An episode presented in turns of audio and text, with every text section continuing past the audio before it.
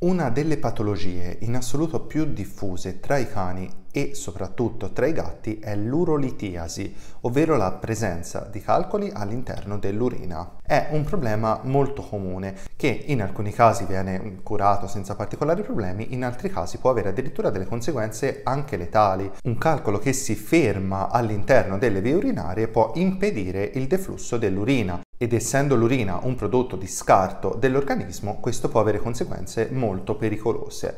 Ma in questo video non voglio parlare delle conseguenze dell'urolitiasi in sé, quanto di un punto precedente. Vi siete mai chiesti come mai nell'urina, che è un liquido limpido, molto fluido, per certi versi simile all'acqua, si possono formare dei veri e propri sassi, perché qui di sassi stiamo parlando, i calcoli sono sassi a tutti gli effetti.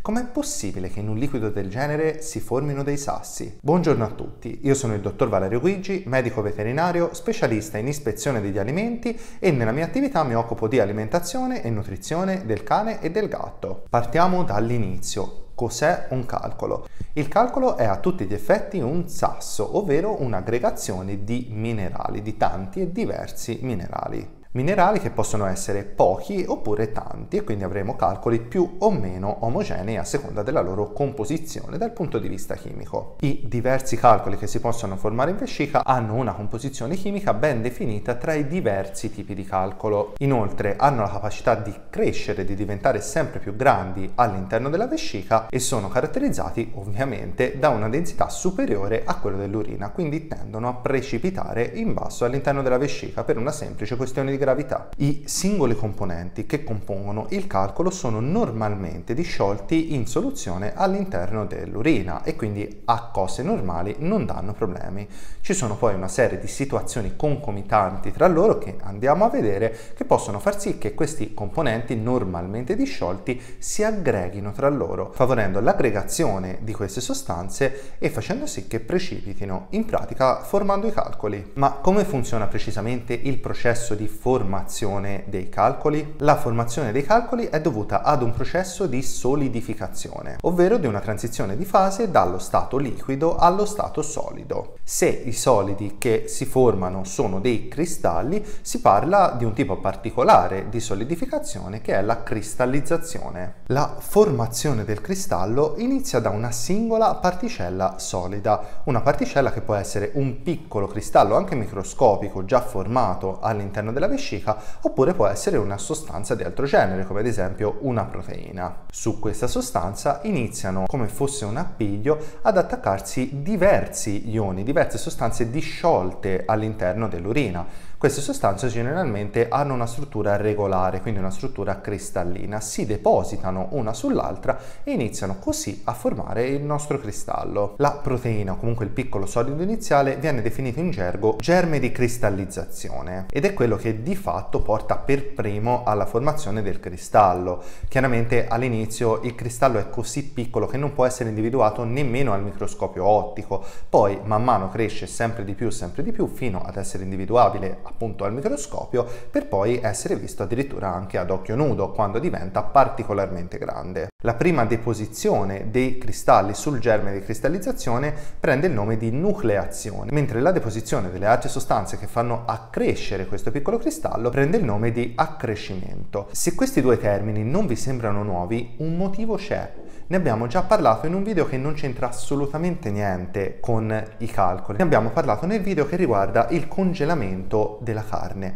Perché questa cosa? Beh, perché la cristallizzazione dell'acqua in ghiaccio, che forma a tutti gli effetti quelli che sono dei cristalli di ghiaccio, ma dei cristalli, si basa sugli stessi principi fisici, la nucleazione e l'accrescimento dei cristalli. La differenza sono chiaramente le sostanze di base che compongono questi due tipi di cristalli. Da una parte abbiamo degli ioni di diversa natura, dall'altra abbiamo semplicemente dell'acqua. Chiaramente, a proposito dell'acqua, a favorire la cristallizzazione è l'abbassamento della temperatura, una cosa che in vescica ovviamente non può avvenire perché la temperatura della vescica rimane sempre costante. Ma com'è possibile che nell'urina ci siano così tanti sali da permettere un'aggregazione? Beh, è possibile perché l'urina è una soluzione sovrasatura, cioè una soluzione nella quale il soluto è superiore al solvente in grado di scioglierlo. Se volete creare una soluzione soluzione sovrasatura in casa per vedere cos'è precisamente è molto semplice. Sciogliete un cucchiaio di sale all'interno di un po' d'acqua, noterete che il sale scompare completamente perché si scioglie in acqua e poi continuate ad aggiungere sale e a mescolare. Noterete che ad un certo punto il sale non si scioglie più e non si scioglie più perché l'acqua ha raggiunto la capacità massima di sale che è in grado di sciogliere, quello che mettete ulteriormente non è più in grado di essere disciolto, per cui non si scioglie più, rimane in granelli come ce l'avete messo. Quella è una soluzione sovrasatura. E qui sorge una domanda, ma com'è possibile che l'urina sia una soluzione sovrasatura? Chi è che butta nell'urina troppe sostanze da scioglierci dentro? La risposta è il rene. Il nefrone, che è l'unità funzionale del rene, ha infatti lo scopo di riassorbire la tantissima acqua che viene filtrata nella prima parte del rene, che si chiama glomerulo. Questa azione di riassorbimento dell'acqua, ma non dei soluti che sono presenti all'interno di quell'acqua, fa sì che questi soluti arrivino in grande concentrazione all'interno dell'urina. Necessariamente se tolgo l'acqua e non tolgo i soluti, i soluti si concentrano e questo fa sì che l'urina sia sempre una soluzione sovrasatura per diversi sali, per cui ci sia naturalmente la tendenza a formare questi cristalli e di conseguenza i calcoli. Perché di solito non si formano? Perché per la maggior parte della loro vita gli animali rimangono sani?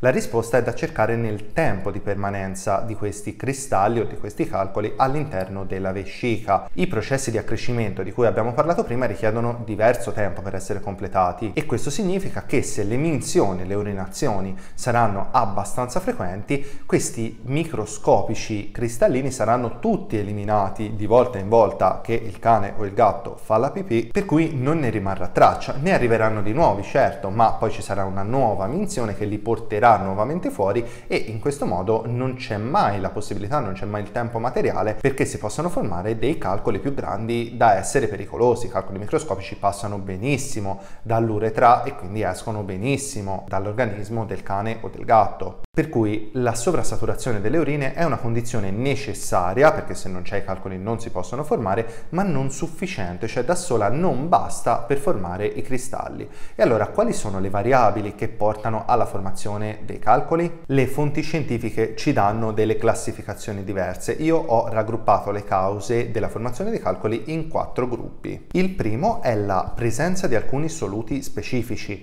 non tutti i soluti sono in grado di reagire con tutti gli altri soluti, il che significa che se ci sono due soluti non compatibili tra loro, quelli non avranno la tendenza ad aggregarsi e quindi non formeranno il cristallo e successivamente il calcolo. E quali sono i soluti giusti? Dipendono dal tipo di calcolo. Il calcolo, come abbiamo detto all'inizio, ha una struttura chimica ben definita, ha delle sostanze ben definite al suo interno, a seconda che siano presenti quelle o quelle altre sostanze, si può formare questo o l'altro calcolo calcolo. Ma da dove arrivano queste sostanze in grado di fermare i calcoli? Molti pensano di solito all'alimentazione, ma in realtà non è l'unica via, ce ne sono anche altre. L'alimentazione è chiaramente la prima e sostanze che vengono ingerite con l'alimento, vengono assorbite e poi vengono espulse dai reni per cui si ritrovano in vescica possono avere la tendenza a formare dei calcoli all'interno della vescica. Tuttavia ci sono due errori comuni. A, queste sostanze non sono solo i minerali come il magnesio, ma ci sono anche degli acidi ad esempio. B. Il quantitativo di minerali ingeriti con la dieta dal cane o dal gatto non conta, o perlomeno conta solo in parte.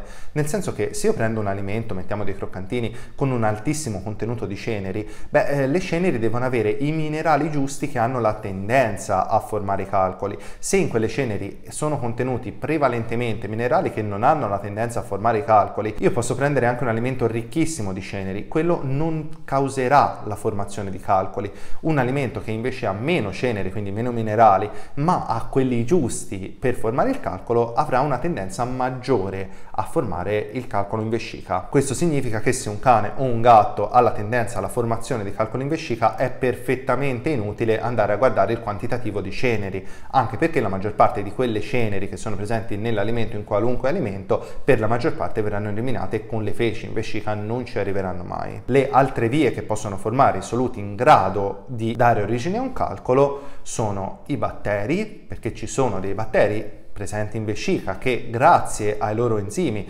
possono formare delle sostanze che hanno tendenza all'aggregazione. Un esempio sono i batteri del genere Staffilococco che hanno al loro interno un enzima, si chiama ureasi, in grado di modificare l'urea per formare ammoniaca. L'ammoniaca se idrolizzata produce ammonio che è una sostanza in grado di reagire con altre per formare dei calcoli specifici. Ma anche l'organismo stesso del cane o del gatto generalmente per patologie può formare delle sostanze che vanno a favorire la formazione di calcoli in vescica. L'esempio forse più famoso di questo è l'urato o acido urico che viene prodotto dal fegato, dovrebbe teoricamente essere lavorato ulteriormente ma o per difetti genetici come accade nel dalmata o per difetti di metabolismo epatico può finire nelle urine e quindi ha la tendenza all'aggregazione e può causare la formazione di calcoli vescicali. Naturalmente riducendo o eliminando se possibile le sostanze che danno la tendenza alla formazione dei calcoli all'interno della vescica, cosa che si può fare sia con l'alimentazione che con alcuni medicinali, abbiamo un miglioramento della situazione, ma questo cambia da calcolo a calcolo e la terapia, che sia nutrizionale o che sia farmacologica, la deve stabilire necessariamente un medico veterinario. Il secondo fattore importante per la formazione dei calcoli è la concentrazione dei soluti. Per creare la struttura minerale, i singoli ioni disciolti all'interno dell'urina si devono incontrare. Se ce ne sono tanti, quindi se c'è un'alta concentrazione, c'è una maggior possibilità che si incontrino, se ce ne sono pochi, quindi se c'è una minor concentrazione, c'è meno possibilità che si incontrino. E qual è il solvente in cui gli ioni si trovano disciolti? L'acqua. L'acqua è un parametro importantissimo per favorire o sfavorire la formazione dei calcoli. In generale, più un animale beve e meglio è dal punto di vista dell'urolitiasi. Questo per due motivi. Il primo è che l'acqua, quando si trova in grandi quantità in vescica, dà chiaramente lo stimolo all'urinazione. Questo significa che un cane o un gatto che beve tanto farà pipì magari 3-4 volte al giorno rispetto a una o due. Questo significa che l'urina rimane per meno tempo all'interno della vescica, i microcristalli che si sono formati vengono eliminati di volta in volta e sarà più difficile che si formino dei nuovi cristalli. Il secondo motivo è chiaramente che con più acqua c'è meno possibilità che questi ioni si incontrino e con meno possibilità che gli ioni si incontrino eh, c'è anche meno possibilità di crescita per i cristalli. L'acqua può essere assunta o sotto forma di acqua, quindi direttamente dalla ciotola, oppure dagli alimenti. Se ad esempio un animale mangia un alimento umido oppure un pezzo di carne, l'acqua presente all'interno è all'incirca del 65% negli alimenti casalinghi, addirittura del 75 o dell'80 negli alimenti alimenti umidi, quindi sono molto ricchi di acqua entrambi. Da questo punto di vista, se un gatto, prendiamo un pezzo di carne, mangia 200 grammi di carne, in realtà avrà mangiato 60 grammi di nutrienti, di sostanza secca, mentre i rimanenti 130-140 grammi saranno acqua, quindi di fatto mangiando una semplice fetta di carne quel gatto ha più bevuto che mangiato e questa è una cosa sicuramente positiva perché il gatto specialmente rispetto al cane che ha poco stimolo della sete, un basso stimolo della sete, beneficia molto da un tipo di alimentazione umida, che sia industriale o casalinga, rispetto all'alimentazione di tipo secco. E qui voglio fare un appunto. Spesso si parla male dei croccantini per tantissimi motivi. In realtà la criticità, a mio avviso, più grande dei croccantini è proprio questa. Il fatto che sono alimenti secchi, il fatto che sono alimenti che hanno pochissima acqua al loro interno. Gli alimenti secchi, come abbiamo appena detto non portano l'animale a bere e questo significa una probabilità maggiore di formazione di calcoli in vescica. È questo il principale motivo per cui si dice non date solo secco, specialmente ai gatti, anche più rispetto ai cani, perché i cani bevono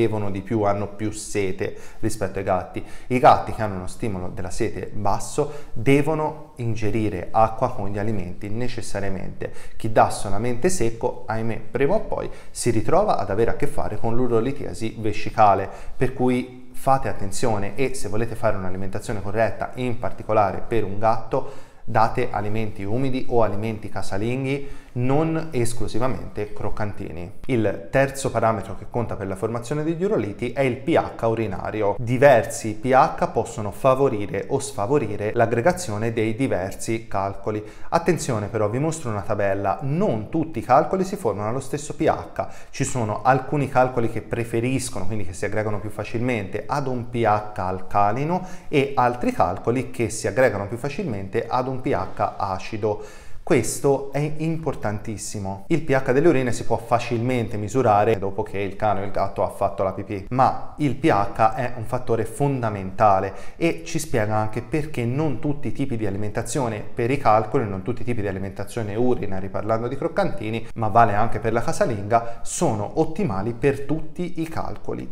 Alcune alimentazioni sono specifiche per disciogliere alcuni tipi di calcoli ma favoriscono la formazione di altri ed è per questo che gli alimenti specifici per le vie urinarie o le diete casalinghe specifiche per le vie urinarie vanno concordate con il veterinario in base alla situazione specifica in quel momento delle vie urinarie di quel cane o di quel gatto. Non sono rari i casi in cui avendo disciolto dei calcoli si sono formati degli altri calcoli perché l'alimentazione non è stata fornita nel modo giusto e di conseguenza il il pH magari da troppo alcalino è diventato troppo acido. Il pH delle urine si può modificare con gli alimenti. Alcuni alimenti hanno un effetto acidificante o alcalinizzante sulle urine. Attenzione, non sono gli alimenti in sé, non dipende dal fatto che l'alimento in partenza sia acido o sia alcalino, perché subisce una serie di modifiche all'interno dell'organismo, ma contano i suoi metaboliti finali, cioè dopo che quell'alimento è stato trattato dall'organismo, prima dallo stomaco, poi dall'intestino, poi dal fegato, arriva nelle urine ed ha un effetto effetto acidificante o alcalinizzante. Conta il metabolita finale, non conta quello iniziale, quindi non state a misurare il pH dell'alimento iniziale perché non serve assolutamente a niente. Il pH, oltre a favorire la formazione dei cristalli, la può anche sfavorire, però non sempre.